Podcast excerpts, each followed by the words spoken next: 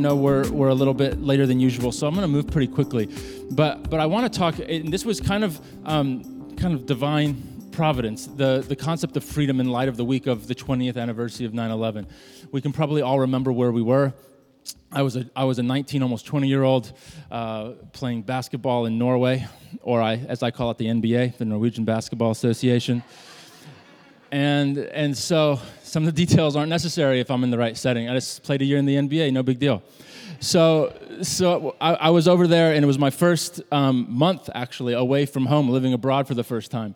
And it was probably the most pivotal moment of my life where I started processing things on a global scale. Things like freedom. And I think this week, um, whenever we pause in a, in a moment like 9 11, the concept of freedom gets brought to the surface. And at the same time, it's usually some measure, some form of freedom that isn't first and foremost, at least culturally, it's not brought into to view from, from how God defines freedom. So that's, that's kind of the mindset today.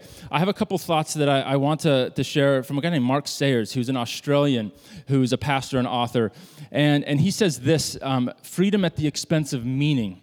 He says the West is based, and he wrote this before COVID in 2019. The West is based on a belief that as individuals uh, are given freedom, we will flourish. If we're given freedom, we'll flourish. There is truth in this idea, for it grew at a time in history when most people lived under controlling forms of social, political, and religious control. Humans are happy when we are free, but we also need other things to flourish, he says, such as meaning, and deep relational connections. Humans need to know that what we are doing counts, that there is more significant purpose to our lives, that our decisions and our direction matter. And he says this we need reserves in our lives. Reserves. He almost talks about buckets. Like if there's a big tank, we need a tank of freedom, we need a tank of relationship, and we need a tank of meaning. And these reserves need to be balanced with each other. And they're, they're systematically connected to our lives. And, and if we have too much uh, re- relational uh, dynamics, and our individualism may then end up being compromised. So if our, our relational bank, our pool, our tank is, is overflowing, our, our freedom might be compromised. The individual who's unable to make any personal choices to have individual thought or to express differing opinion will find that the quality of their life suffers. The West, the West, the culture we live in, it maximizes concepts of freedom, reacting to the rise of totalitarian regimes like communism and Nazism in the 20th century. One of the great fears of the West was to reemerge, was the reemergence of a kind of culture that elevates the rights of the group and enforced codes of meaning upon others at the expense of their individual freedom. We can feel that in America, maybe in ways that others can't. And he points out, as an Australian, if you know what's happening in Australia right now, uh, their freedoms are, are, being, are being kind of touched on in the same way that ours are, and yet some of the dynamics that are happening there are a little bit more extreme than America. And America is, we're showing some of the ways that we tolerate certain aspects related to freedom. That's not what my message is about. I just want you to point out that regardless of COVID and what's happening right now, this is a reality in the world. Freedom is a constant reality. How do you define freedom? What do you allow to set what freedom looks like and how it is the defining factor of what the story of the West says is the most important thing about life to pursue happiness. The West believes, the story of Western culture is that we will be happier as our freedom increases. The issue is the kind of freedom we're talking about. So, what's happened? The political right has pushed forward with the project of freedom, seeing salvation. The, again, the political right, this is a global political right, See if this resonates. It's not my opinion if you're offended at anything, okay? The political right has pushed forward with the project of freedom, seeing salvation in the expansion of individual rights, looking to free markets unleashed uh, from government control and restraints. Many on the left were rightly concerned, seeing the trajectory as creating a kind of mutant hyper capitalism, mammon on steroids, they might say, in which the unbridled pursuit of profit undermined community, relationships, and cultures. What happens then is the left is engaged in their own project of expanding freedom, seeing the enemy of freedom in the tradition, structures, and inherited wisdom of the West, viewing the entire structure of the West as oppressive. They continued their great project of deconstructing pre existing norms, such as family, sexuality, gender, language, and culture, the foundational containers in which people found place and meaning. Many on the right were appalled by this. And as this project gained pace, seeing little nuance between its approach of rooting out genuine oppression and injustice in what seemed like an indiscriminate carpet bombing of the West's achievements and an endless search to discover or even create new victims and sources of oppression. Is that a mouthful and enough for you? Scroll to the slide if you haven't yet, that, that um, has the kind of picture of the bubbles, if you find that. There's a bubble picture. There you go. There's a bubble picture, a little blurry. But it basically says on the left is this cultural deconstruction, on the right is this digital capitalism. And in the middle, you probably can't see it. It says regardless, both are pursuing their version of freedom. They're both pursuing freedom. In the middle is loneliness, paralysis, tribalism, fear, and anxiety. So the point isn't to justify one side or the other. The point is, is that in the West, it doesn't matter if you're on the left or if you're on the right, you still have an end goal of individualistic freedom. And the result is loneliness, paralysis, tribalism, fear, and anxiety. If you didn't hear a thing I said, let that sink in. And then this we are drowning in freedoms, but we're thirsting for meaning. The research says one thing we're drowning in our freedoms, but we're thirsty for meaning. Even now, while there may be legitimate threats on certain freedoms, our focus can become on freedom itself because we've been placed in a place where meaning is on being free. And we've forgotten the wisdom that to find happiness and fulfillment, we sometimes need to reduce our freedom to gain meaning in relationships. And I'm not talking about reducing America's freedom. I'm talking about the reality in the kingdom is we enter into a covenant where this love relationship means I'm going to limit my other loves so I can love the first thing first. That is how you limit a freedom. And that's the tension that I live with in the midst of a world that's arguing about how to pursue freedom. And what's often missed is what God has already put before us in this concept of covenant love and pursuing Him. And we miss the barometer that's meant to guide us when we step into the tensions of a culture war. We're obsessed with freedom. So I just want to go back and for those that are just jumping in, we're in a series on purpose 40 days of purpose or six weeks of the series on purpose. And the first question is, What's my purpose? And we're generally answering, answering that with three dynamics. My purpose is to be with Jesus, to become like Jesus, and to do what Jesus does worship, discipleship, and mission. That ultimately gets at the core of what the church is and what the people that, can, that are part of Jesus' body are. That's our purpose in life. Now, the second question is why I have to have certain things. And the reality is, is that the concept of purpose brings up a reality that we need a meaning in life. We need satisfaction. We need freedom, identity, and hope. And that's what much of our Sunday mornings have been focusing on. Last week was satisfaction, the week before that was meaning. And then we're trying to filter some of these things by being real with what humanity knows that their needs are the, the needs of the spirit are, our growth and connection, but we have other physical type of needs. We have the need for certainty and uncertainty. We have a need for, for, for significance, for love and connection.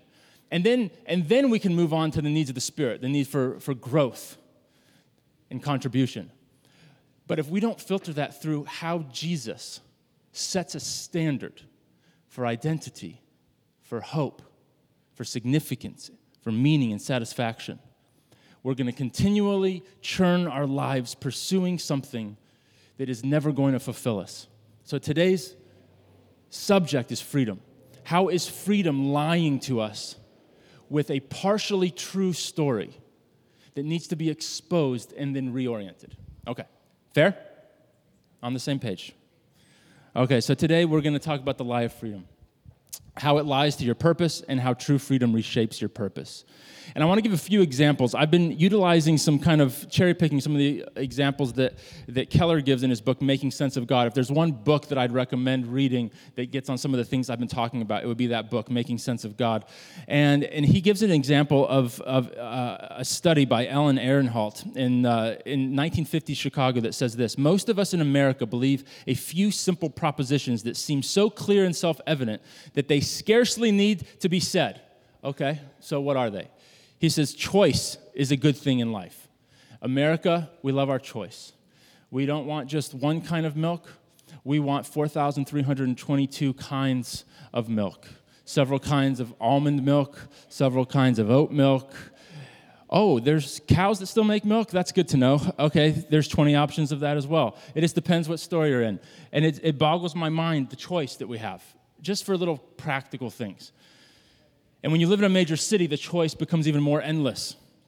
But we ultimately have choice because we believe choice is good. Choice is a good thing, and the more of it we have, the happier we are, we think. Authority is inherently suspect in the West. Nobody should have the right to tell others what to think or how to behave. That's the study. And then he says this these are things everyone knows and cannot be questioned. That was in the 1950s, post World War II. So that's the world that we've been living in for all of our lives and our parents' lifetime, and maybe you are the parents, and that was half of your parents' lifetime. And so, what we have is freedom becoming the only heroic story that we have left. And that giving individuals freedom is the main role of any institution and society itself. It's the baseline cultural narrative of the West. And the enemy, then, of the cultural narrative, of the story that everyone is living under, is Christianity. So that's kind of the problem we're confronting is that people can see Christianity as a bit of a problem because that's not the Christian story. The Christian story is that God's trying to tell me what to do with my life. And so uh, Keller gives this example where, where there's this um, Columbia professor, Mark Lilla, and it's called, I call this the Nicodemus problem. And so he gives this example uh, as, as he was a guy uh, growing up that he almost said yes to this, to this following Jesus concept. And at one point, uh, as a professor, he ran into this student at, at, Wharton School of Business, which is like one of the highest um, prestigious schools. And he, he runs into this guy who's, who's a Wharton grad who professed to being this born again Christian. We all know these days, like born again is kind of a trigger for a lot of people. And, and it triggered this professor, and he goes, You know, as a teen, I flirted with Christianity until I read of Jesus and Nicodemus in John 3. And so, uh, if, you go, if you go to that story uh, in, in John 3, that's, that's, this, that's the subject line of when you get to like the most famous Christian slogan, John 3.16. For God so loved the world that he gave his only begotten Son, that whosoever believeth in him shall not perish, but have eternal life. And we, we, we put that on our faces, and we put that up on games, and we fly that on the freeways as if I, people are getting saved by reading John 3:16, and I have no problem with it. But sometimes the people that are waving it around just come across a little obnoxious. Sometimes they're not. Maybe that was you. Maybe you had the best heart ever. Uh, that's not even my point. That's not on my notes. I'm just like that's an aside of just how I feel sometimes as people are trying to like. I'll wave a flag, but I won't love you. Uh, but that's annoying if that's the case. But that's not always the case, and I just feel like I got to backtrack now because, again, not on my notes, and I'm sure 85% of the time it's by the most loving, wonderful people. And John 3:16, the point though is that John 3:16 is an unbelievable verse. The reason why is because in that verse you have the beauty of the entire message of the gospel is that God isn't judging you, hating you, and wrath-filled coming at you to destroy you if you don't repent. It's that God comes out of love. We have the right verse even if it comes across obnoxiously or whatever else, we actually have the right verse. And it's the subject is that God loves. But what's so interesting is that that professor didn't, didn't, didn't say anything about that verse. What happens before that verse is this exchange with Jesus and Nicodemus, who's a rabbi. And he comes to Jesus, and, G- and he's, he's questioning this way of, of, of Jesus. And Jesus says to him, You must be born again, and gives this concept that today we all have some measure of understanding of what that means. But, but to Nicodemus, who was an example of the most well read, highest level of education, and a leader of the, the religious order. He has no concept for what this means. And him and Jesus have this exchange. And Jesus kind of lets him sit there with the tension of having no clue what it means to be born again. I mean, he literally goes, How is it that I can be birthed again from my mother's womb? Like he has that kind of, it's like literally Jesus lets people think directly the words coming out of his mouth is what he means. And this happens over and over again. He says things like, drink my blood and eat my flesh. And they're like, how am we going to do that? We're not vampires. That's legitimately the translation of what it means when, when Jesus says some of these things to people. He lets them sit in the tension. And so, going back to this professor, Lilla, he goes, Jesus seems to be telling Nicodemus, again, this is a guy that rejected faith in Jesus. Jesus seems to be telling Nicodemus that he must recognize his own insufficiency that he will have to turn his back on his autonomous, seemingly happy life and be reborn as a human being who understands his dependency on something greater. I'm sitting there going like, uh, he's on the right track, actually, sort of. And then he, this is his summation. He goes, That seems like a radical challenge to our freedom. And it is. And that's the reason he couldn't follow Jesus he summarizes the entire reason the drawback to Jesus is freedom. Now, I wonder, most of us in the room, we've said yes to Jesus in some way. We've, we've said yes to Him taking the reins of our freedom. But we wrestle daily with concepts of our, of our rights and what the fullness of what freedom in Jesus looks like. Every day. And so, what I want to ask us is maybe you're not the professor that's rejected Jesus completely because of a Nicodemus, but we're still wrestling with what does it mean to be truly free? And what does it mean to live in, the, in a culture that's constantly pursuing a concept of freedom? And even justice gets brought into the concept of freedom. And we know that Jesus is for those things. He is for freedom, for freedom that Christ set us free. He's not anti freedom. But the question is does Christianity limit our freedom? And do we have to choose freedom and faith? Or freedom or faith? Or only freedom or only faith? And another example that's given in this book is Has anyone seen the movie Calvary? I actually have not seen the movie Calvary. No, nobody. And this is LA. Okay, so apparently it wasn't that popular of a film. Here's what happens in the film I get to set the stage then. There's a, there's a, a, Catholic priest who became a Catholic priest later in life. And so he has a daughter uh, from earlier in life. And so he has this exchange with his daughter because she has attempted to commit suicide. Obviously, didn't work. And they're wrestling with this. And as he's trying to comfort her, her response to him is, I belong to myself, not to anyone else. Stop. What is she saying? She's saying everything that we've been told our whole lives. My life is mine. I have to make something of my life. I can take my life, I can pursue something. If I don't see any point, it's mine to decide whether I live or die. And who is it to you? What, you my dad? Who are you to say that you can tell me what to do, what's right or wrong? But her father's response is, is really the whole point of, of the message. And his response is true. And he pauses. And he says, false. What's he saying? He's saying there is some truth in what you're saying about freedom, but if you define it the way that you do, it's ultimately false. The idea of freedom in society has done endless good. We all know that. That's true. But ultimately, there's a falseness in this definition because freedom has come to be defined as the absence of any limitations, the absence of any constraints on us at all. And I, I want to present to us three reasons that are given in, in, in this book that I'm summarizing, hopefully, that we can kind of take with us, that are memorable. Three reasons why this idea of freedom has some truth, but is ultimately lying to us. Number one is this complexity. No, number two is, is going to be a concept of that there's a slavery that we can't see in ourselves. And number three is how Jesus steps into this reality. So, number one, the complexity. The complexity looks like this. Okay, so maybe there's some of you that can relate to some of this. So, imagine a, a parent or a grandparent or whatever else that you like to eat. How many of you like to eat? We all like to eat. I talk about food a lot because I like to eat. and I like to eat some things that aren't good for me. And there may come a time in my life, and, and I know a lot of you because you go to these kinds of, of people that are trying to help you with your, your health and your diet and so forth, where you've been told by a physician, you need to stop eating this and this and this and this and this and this and this, and you can now eat this or whatever it is that happens. Why?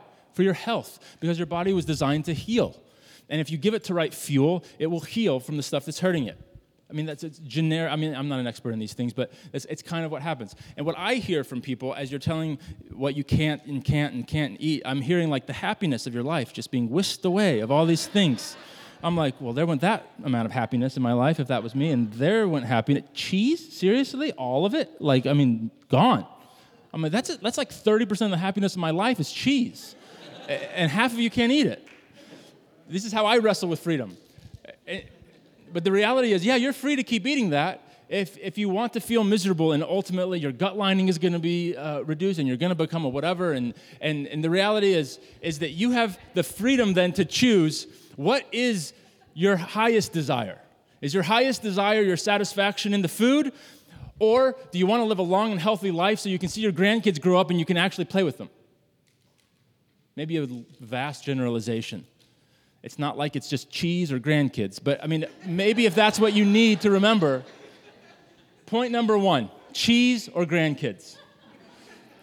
You are not your desires. We have to, regardless of the amount of freedom we're given, we have to decide which of our desires will really liberate us. Will your desire for cheese liberate you? Or your desire to see your next generation, your offspring, or your loved ones, or the, the, the, the, the purpose that you've been put on this planet for? I need to be healthy. I need to commit to this. So I'm saying no to this so I can say yes to this. Why? Because ultimately, we aren't our desires. What we ultimately will be is what we have stepped into in terms of the desires that actually set us free. Because some desires will not set you free and some will. And some of them are good. But to say yes to the things that really matter, you have to say no to some things. Every person that has gone to school has said yes to a social life for a certain amount of time. Everyone that has said yes to, to, uh, to some kind of covenant, whether you have joined some kind of society or you said yes to one job because you have to say no to all the other jobs, you're committed to that one. If you're in a marriage, you've said yes to that person and, every, and no to everybody else. We understand that we limit aspects of desire all the time. Why? For reasons, for purpose, for directives, for liberation. Freedom is not unlimited choice. And that's a lie. So the issue is discerning our desires. Which of my desires is liberating? Can we trust all our desires? No. You cannot trust all your desires. And the ultimate problem of the world defining freedom as no constraints is that you can't experience love that way. A loving relationship is the complexity of freedom freedom is complex. To understand the complexity of freedom, you just have to understand how love works. Out of love, we'll do unbelievable things that we would never do otherwise. Unbelievable things. Some of you would do more than others. When Sue and I were dating, I would do unbelievable things. I mean, the way I proposed to her, it's like we could write a book and you would all cry and it would be beautiful, and I'd be sit on this pedestal. And but if you looked at my roommate Seth at the time, all of a sudden I would look like about just like this. Because Seth was a psychopath that would wake up at like three in the morning to drive down to his girlfriend Kelly's that lived with Sue and would drive her to work. He worked, she worked for some kind of like East Coast thing and she had to be at work at 3 a.m. and he'd walk her to work at 3 a.m., drive all the way back to North Coast San Diego, sleep for another 10 minutes, and then go back to his job. And then he'd like write poems and poetry to her all day that would send to her and have people deliver it to her. And I'm just getting started on Seth, the psychopath Seth. the, anyway, my point is, you can always compare. But a love relationship will teach you what you're willing to do, what you're willing to sacrifice, what you're willing to kind of forge ahead through for the purposes of love. Love will limit your desires. So freedom is complex. And number two, There's a slavery that we can't see in ourselves. Jesus talks about this in John 8. He says, To the Jews who had believed in him, Jesus said, If you hold to my teaching, you are really my disciples. Then you will know the truth, and the truth will set you free. So he's talking about truth and freedom. Uh, this is not a, a deep dive into this passage, but then they answered him, We are Abraham's descendants, and we have never been slaves of anyone. How can you say that we shall be set free? Of course, these are Jews that had been slaves. But there was a Jewish concept that because we had never lost our Jewish identity, we never lost the concept of worshiping God. Therefore, we've never been slaves of anyone. That, that's pretty cool, actually. The Jewish story starts in slavery, but they do not define themselves as slaves. We've never been slaves of anyone. The whole family started in slavery. We've never been slaves of anyone. Why? Because they can't tell us who we can worship, and we've never lost the identity of our family that we worship the one true God. That's pretty cool. Anyway, that wasn't even the message, but that, that's, the Jewish, that's the Jewish context. So Jesus replies to them about how can you say that we shall be set free? And he says, Very truly, I tell you, everyone who sins is a slave to sin. So, but he's basically calling, everyone knows we've sinned. So he's saying that there's a slavery that happens. So he's, he's using this theme that Israel has, has constantly been wrestling with this concept of slavery and who you are, identity and sonship, daughtership, and all these things. And, and Jesus is not being political here in the midst of the most politically charged environment that Israel had ever been in because they are living under a thousand year reign of Roman rule. If you think that we live in a tense time, Jesus entered in at the potentially the most tense time he could have possibly been in. The Roman Empire and they're trying to figure out how to be Jews in the midst of this. And there's still this religious system. And he's, and he's, he's telling them, uh, here's, here's how slavery works. So, an, an example would be something like this. Um, my, my kids, we love to go to New Mexico. Uh, other grandparents live there. Um, they love their grandparents here. They're sitting over there. But in New Mexico, they live on a dirt road. And so what happens when you get grandkids on a dirt road, you can let them drive the truck or whatever, right? So even at like ages three and four, they've been kind of moving around and, and driving that. And, and honestly, like it's fine and it's cute, but I do get images of just like they're going to think that that's fine. And at some day, they're going to get into a truck and this is going to be bad. That's just fear, just this like gripping the father's heart, my father, me as a father.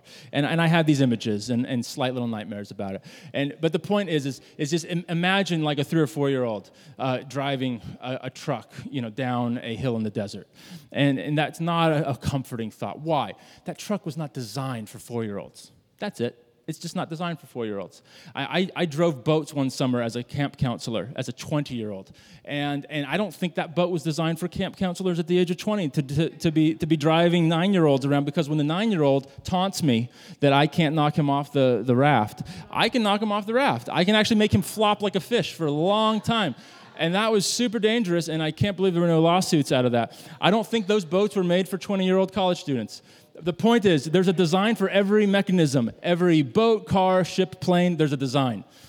It's definitely not designed for three year olds, and it might not be designed for me or anyone else, uh, but it is designed for someone that has been, that, that, that is mature and that knows how to handle what has been given in the machine. A car is designed with the mindset of a designer. If we have been designed, we have been designed for a specific purpose and purposes and to redefine what that purpose is doesn't make sense. The world, however, is stuck with this mentality of, of this overarching view that there is no God that gives design, and therefore, to find purpose, I have to figure out what my purpose is this is where we can soften our hearts and realize this doesn't come from a, a, an immediate desire for evil. It comes from a lack of belief in seeing and encountering a living, loving God.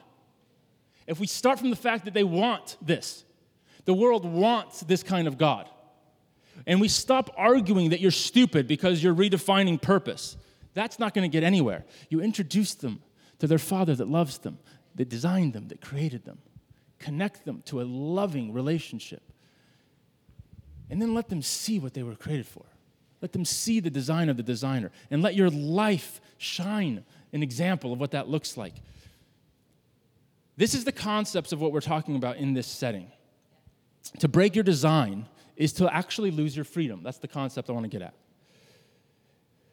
To break your design is to lose your freedom. How does that work in the kingdom? It works like this if you refuse to forgive, you've broken your freedom. Why? Because when I when I've been designed to forgive, forgiveness alleviates me of burdens. It actually sets me free. To withhold forgiveness, that's why God gives it as a command, not out of, not out of guilt, shame, and judgment, but out of freedom, because He's designed you to forgive. Because in forgiveness, you unleash what the person that harmed you, either intentionally or unintentionally, brought for harm. So we forgive because it's how we were designed to function. And it feels like, well, I, I, I want to be free to not forgive. Well, you are. And that's how it works in the kingdom. You're free to live under the way that you were created and designed, or you're free not to. But the reality is, is that when you step into saying, This is who I am, this is my identity, this is my father, he's my designer, then I realize, oh, that's a big deal. Forgiveness is a big deal. And just one example. If a son sets you free, you will be free indeed. That's what Jesus ends up saying. His whole argument then is that Jesus is saying, I am a son, I am part of God. I am part of the family of God. I have an inheritance and identity that is part of Him. Therefore, I can give freedom. And the whole concept here is under the, the, the reality of inheritance and non inheritance, slave and free. So Keller gives this example of Downton Abbey. I know a few of you have watched it. I can't get through it. But in that show, everyone lives in this big mansion in old England, right?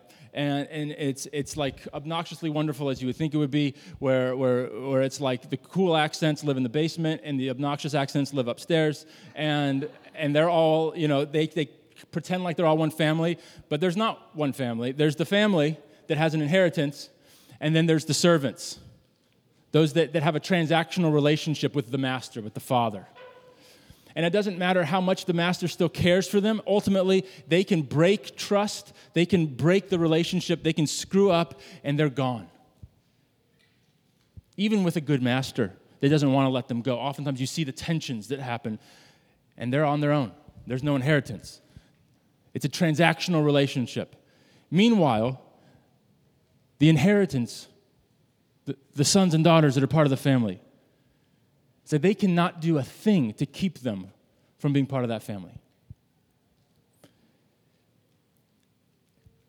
Everyone who thinks of God as a boss is ultimately a slave. It's transactional. You obey rules for the transaction and not out of love. So, how do you treat God? He's offering a love that's not been perva- perverted by the kind of freedom of the world. And finally, number three, how can Jesus actually set us free?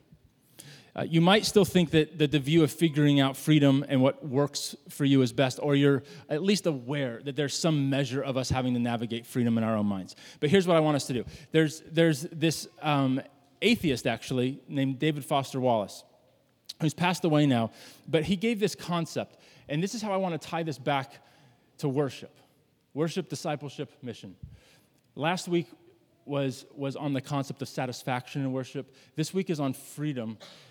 And it's because satisfaction and freedom ultimately tap in to what happens when we become a people that worship, that are with Him, that spend time in His presence. When we spend time in His presence, it reshapes our priorities.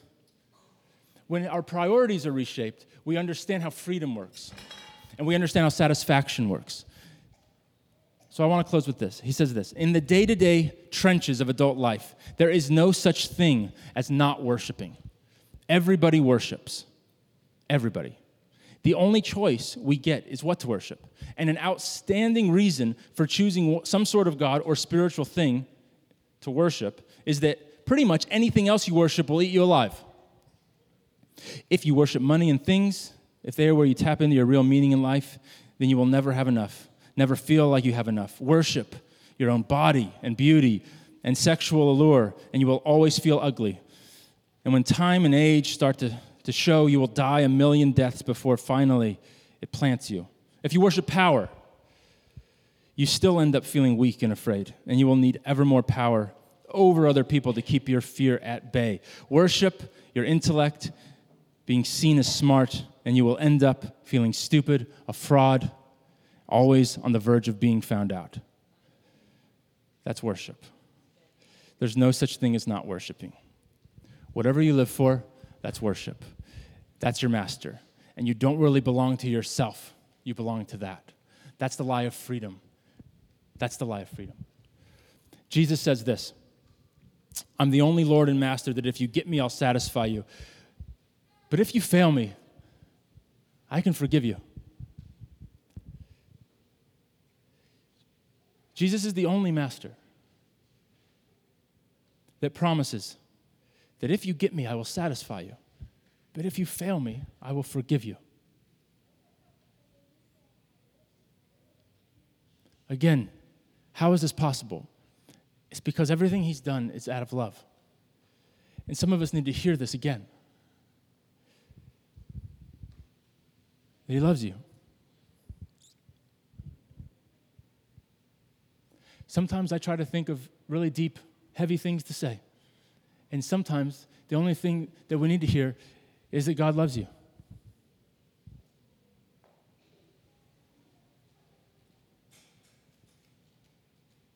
Because the reality is, many of us don't believe it. We know it. We can't feel it.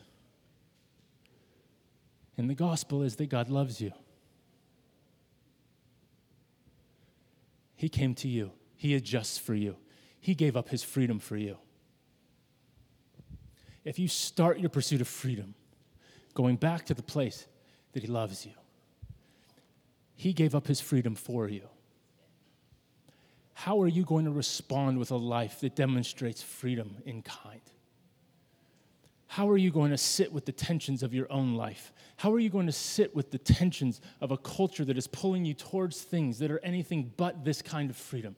How are you going to live a life? How are you going to look the people that you are investing in in the face and say, This is what I live my life for? This is the Jesus I follow? How do you define him? What does it look like? How does the way of Jesus reorient you towards the way of the world? How does the freedom that everyone can agree on, from the left and the right, from the kingdom to the earth. We can all agree on freedom, but what kind of freedom? Where has freedom lied to you? Where has freedom been perverted in your life? And let's not leave today without a fresh dose of His love, meeting you, encountering you, restoring you. Why don't you stand? If I could have someone uh, on, the, on the keys or however you guys are planning to do today. I've got, uh, we're going to be done, but I, I want to give the opportunity for communion today. So there's a, there's a bucket there, and there's going to be a bucket over here. And if the ministry team could come up, I, I want to invite us to respond with three things. Three simple things.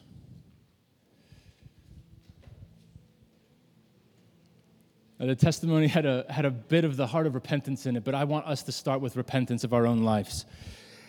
Repent for how you've treated God like your boss and not your father that loves you. How have you treated him like a boss? Transactional. If I do this, God, then will you do this? If I'm faithful here, then will you do this? If I wait,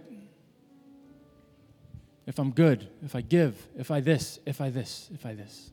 How has the way of the world distorted your view of the Father? Repent in some way for looking at God as a boss and not a loving Father. Second, take a moment and give thanks in your own spirit. For every bad example that you've ever seen in the church or in the kingdom, I know that every single one of you have a person that has showed you the love of God in your life. Maybe that was a grandmother. Maybe that was a parent. Maybe that was a friend or a roommate. Maybe that was someone on the street. Maybe it was a pastor. Maybe it was someone at church. Every single one of you have a story. The reason why you're here right now is because someone gave you some taste of the love of God in your life. Give thanks for that life right now in Jesus' name. Join me in giving thanks for the lives that showed you the love of the Father, despite their own issues, their own imperfections. You are sitting here because you have experienced some kind of love that is not defined by the world, some kind of freedom that is not defined by the world, some kind of taste of Jesus that cannot be explained with the ways of the world. You are here because of love, and you are here because of freedom that is not purchased because of anything you've done. You have a master that has taken his freedom, set it aside, and he's pursued you because he loves you. And give thanks for the people, even if it's just one person that has shown you that kind of love. Fixate your entire being this morning on that. We are sorry for how we've treated you as a boss, Father God, and not as He who loves us as a dad. And we thank you for the people you've put in our lives that show us what you're like.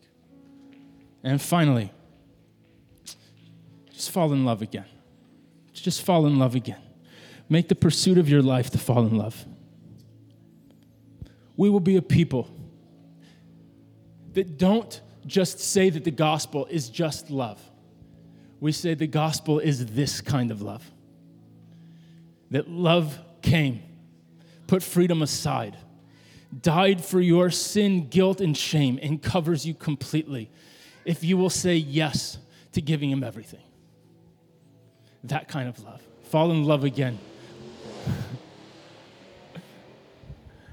Receive that as an exclamation mark.